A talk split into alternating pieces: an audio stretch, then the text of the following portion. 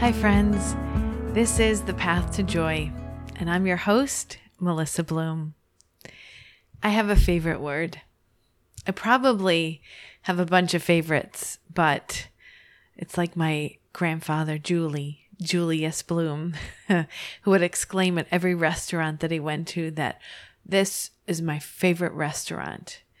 And he meant it. So I probably have a bunch of favorite words, but right now, this is my favorite softening. Softening is a process, it's active, it's a verb to soften. It's something you actively do towards yourself, a situation, or someone else. When you soften or begin softening, you feel lighter. You aren't waiting for an apology. You aren't trying to convince someone. You aren't trying to argue your case. You're not holding on to a mantle of anger. Softening feels like you've opened the release valve on your super full balloon and just released a bit of air.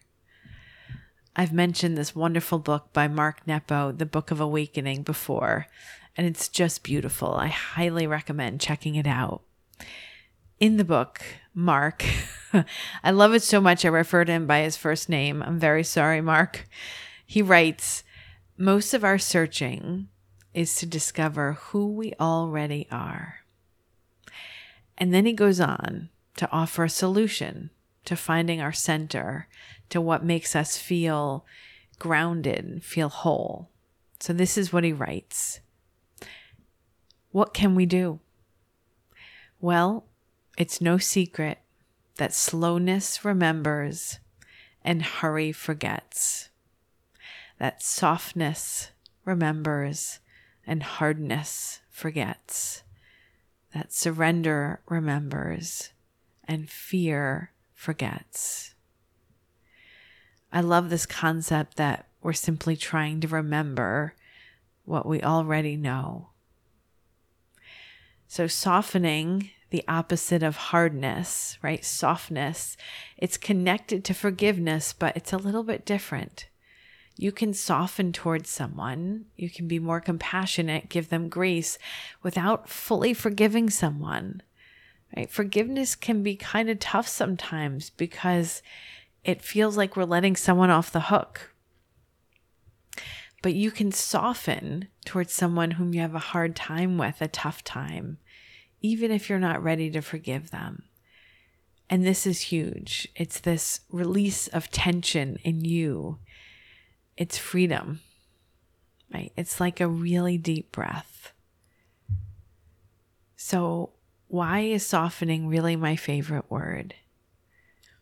Because it's completely internal. It's all about you. Softening doesn't require someone else to understand your point of view, apologize, admit wrongdoing. None of it. It gives you all the power.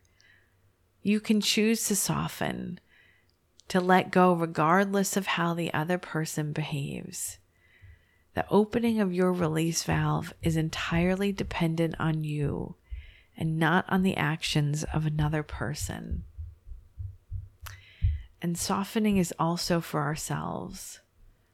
I'm working on softening towards myself, being less critical, being more gentle, allowing myself to be human sometimes and not punish myself for it. You're doing a really wonderful job, my friends. Softening, changing the narrative, viewing your world through a new lens. It takes time and it takes practice. And I believe in you.